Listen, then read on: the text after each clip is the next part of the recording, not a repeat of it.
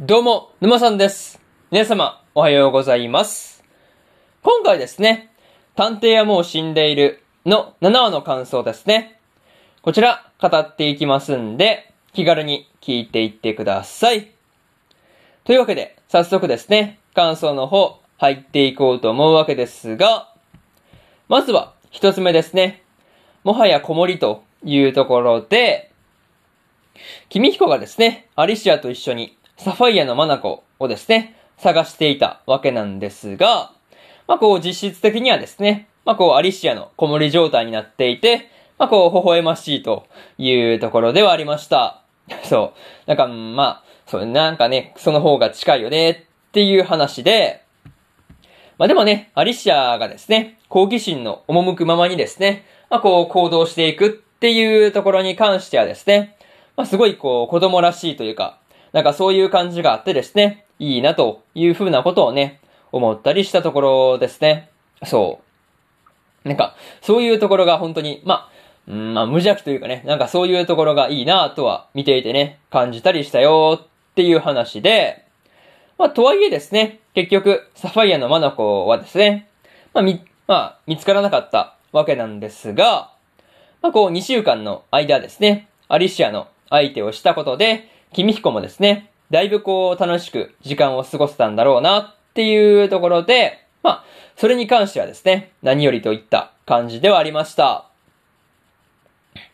またね、こうアリシアが探偵代行をですね、まあしている時もですね、まあこう結局年齢のことをですね、まあこうもう17のはずであるっていうことをね、まあ17のはずなんだっていうことをね、言っていたわけなんですが、まあこう、それがですね、まあ実際のところはですね、どうなのかなっていう話ですね。なんか、うんそういうところに関してはですね、まあ未だに気になる部分が多いところではあるという話ですね。そう。またですね、その辺がこう、実際の年齢がいくつなのかっていう、まあ、アリシアのこう、謎です、謎ですね。そう。まあ、そこに関して、まあ、明らかになる時が来ればいいなっていうふうには思っているというところで、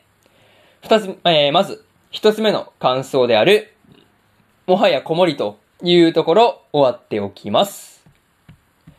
で、次、二つ目ですね。完治祝いというところで、まあこう、シエスタの傷がね、完治したということを祝ってですね、まあこう、シエスタ本人と、君彦とアリシアの三人でですね、まあこう、食事をしていたわけなんですが、まあこう、まあ見事にですね、飲みすぎて酔っ払っているシエスタがですね、まあこう、普段とキャラが違いすぎていてですね、まあ見ていて面白かったなっていうところですね。そう。まあとはいえですね、まあこう、酔いが冷めた翌朝にはですね、シエスタがですね、直近の記憶を消すためにですね、まあこう注射を打とうとしていたわけなんですが、まあ、その時の注射針ですね。まあ注射器の注射針がですね、まあこう冗談抜きに太くてですね、まあさすがにやべえっていう風にはね、思ったりはしました。そう。まあさすがにやばいっすよね。そう。まあでもまあね、こう酔った時の言動をですね、まあ後で後悔するっていうところに関してはですね、まあこう稀によくあることだっていう風にはね、まあ思うところではあるんで、まあ、うん、まあ酔っ払った勢いでね、変なこと言っちゃったりするっていうのはね、まあ仕方ないとは思うんですけどね。うん。まあ、まあまあまあ、なかなかね、恥ずかしいっていう気持ちになるのは仕方ないのかなっていう感じですよね。またね、こう、アリシアが、君彦とシエスタのやりとりを見てですね、まあ、あうんの呼吸だっていうことをね、言っていたわけなんですが、まあ、こう、そっからね、からかわれそうになったシエスタがですね、まあ、こう、アリシアの口をね、まあ、塞ぐっていう行動に出るっていうところですね。そう。なかなかね、そういうところには笑ってしまったなっていうところですね。まあ、そういうところで、二つ目の感想である、完治祝いというところ、終わっておきます。で、次、三つ目ですね。三つ目の感想に入っていくわけなんですが、あの時いたのは、というところで、まあ、こう、君彦がですね、風美と電話をしていたわけなんですが、まあ、こう、切り裂きジャックのね、こう、話をしたというのはですね、まあ、本物の風美ではなかったんだっていうことがね、まあ、こう、判明していて、結構ね、びっくりしたなっていう話ではありました。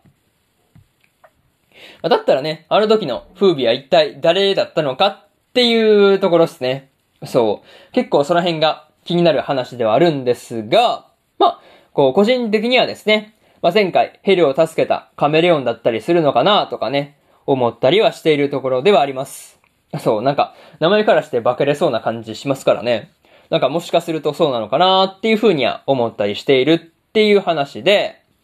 まあ、とはいえですね、もし本当に風靡に化けた人物がですね、まあ、カメレオンだとするならですね、まあ、こう、そこまでして、シエスタと君彦に接近してきた目的ですね。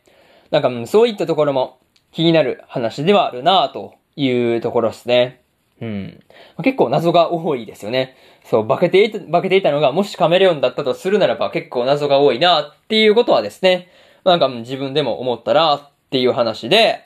まあ、とりあえずね、次回あたりで、シエスタと君彦が、まあ、こう、風靡が偽物、偽物だったっていうことを受けてですね、どう動くのかっていうところにはですね、まあ、こう、目が離せなさそうだなっていう感じではありましたね。まあ、そういうところで、えー、三つ目の感想である、あの時いたのは、というところ、終わっておきます。で、最後にというパートに入っていくんですが、今回ですね、酔っ払ったシエスタがですね、まあ、こう面白くもない話をですね、延々としているっていうところがですね、なかなか面白かったわけなんですが、まあ、こうラストのね、風靡が偽物だった、偽物だったっていう話にはですね、まあ、結構驚かされたなっていうところですね。そう。まあ、結構驚かされたなっていう話で、まだね、こう、アリシアの素性もですね、まあ、結局わからないままだったんで、まあ、その辺の話もですね、すごく気になるところではあるなという話なんですよね。まあ、あとはね、こう、シエスタが足を止めていたポスターにですね、まあ、ユイらしき人物が映、ユイらしきね、人物が映っているっていうのもですね、なかなか面白いなっていうことはね、思ったりしました。まあね、それはさておき、こう、次回でのシエスタとキミヒコが、まあどう動いていくのかっていうところですね。まあそれが今から楽しみなところですというので、今回の探偵はもう死んでいるの7話の感想ですね。こちら終わっておきます。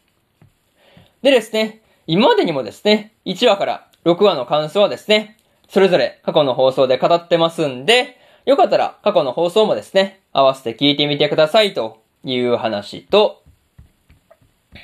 今日はね、他にも3本更新しておりまして、出会って5秒でバトルの第6話の感想と、